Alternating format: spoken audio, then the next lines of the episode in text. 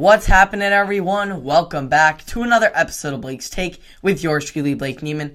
And if the Warriors hadn't learned to deal with adversity, they sure did this week in their three game series against the Stayton Eagles.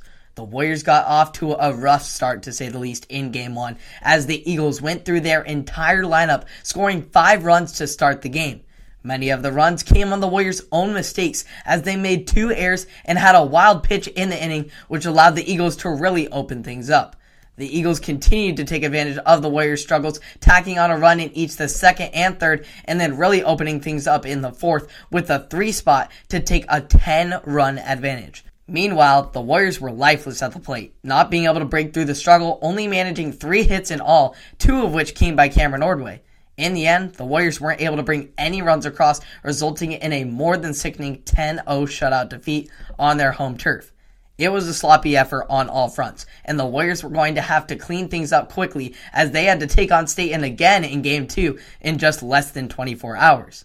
The Warriors came out and got punched in the mouth again from the start as Stayton got on the scoreboard early, bringing one run across in the first inning.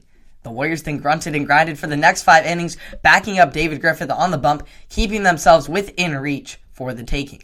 In the bottom of the fifth, the Warriors finally were able to create some action after Cameron Ordway led off the inning with a double. Carson Girding then moved him over to third on a sacrifice bunt, and then Mason Stearns brought Ordway in on a solid single up the middle to even this game up one apiece. The following inning, Cash Lindsay led things off with a single, and then I was able to move him over on a sac bunt. The Eagles then intentionally walked Ordway, who went three for three on the afternoon.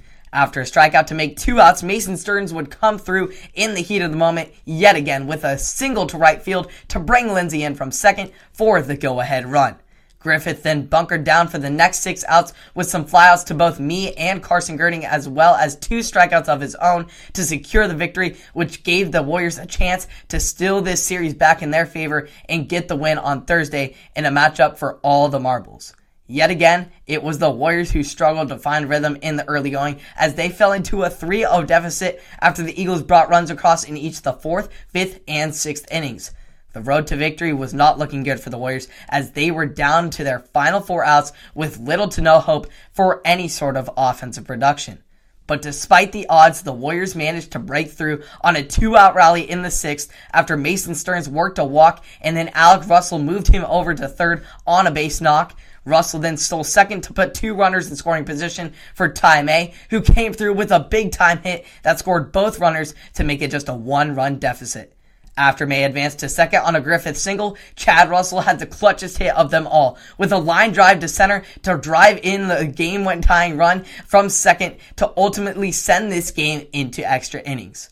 After missing out on an opportunity in the eighth, the Warriors found themselves trailing once again in this game as Stayton took a lead in the top of the ninth. This time around, however, the Warriors had an answer as Logan Carter and Ordway hit back to back singles to left field, Cash Lindsay then brought Carter in to tie the game back up on a hard hit ball up the middle and loaded the bases up for Alec Russell. Russell then proceeded to work a bases loaded walk that brought in Ordway for the winning run that helped the Warriors claim the come from behind 4 3 victory and a 2 1 series win. It was a grind to say the least on both sides of the ball, as not only were the Warriors able to find a way to get themselves on the scoreboard late in the game, but they were also able to limit this tough Eagles lineup to just three runs in all, thanks to both a solid start by Skylar Brolin and then a clutch relief performance from Braden Shank in the critical innings down the stretch. So now, after a wild journey, the Warriors control their own destiny for a league title, as they now just need to take care of business against Newport this upcoming week to claim the coveted Oregon West Conference title.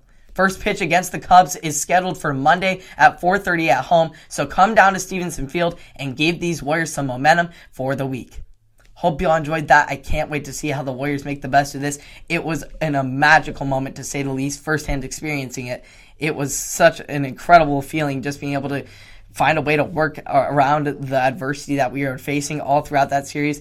Getting a 10 owed in the first game, how we managed to come back, I can't even put into words, but it just speaks to what this team is capable of. So we just got to take care of business now against Newport and the the road ahead is looking bright if the Warriors can just put these pieces together. Because if they can play like they did in the final three or four or so extra innings uh, against Stayton in this third game, they'll be a good spot come playoff time. So hope you all enjoyed that. You can catch all of the uh, Philomath Warrior action here on Blake's Take on Apple Podcast, Spotify, and or YouTube. I hope you all enjoyed. Subscribe and like for more, and I will see you all on the next one. Have a wonderful day.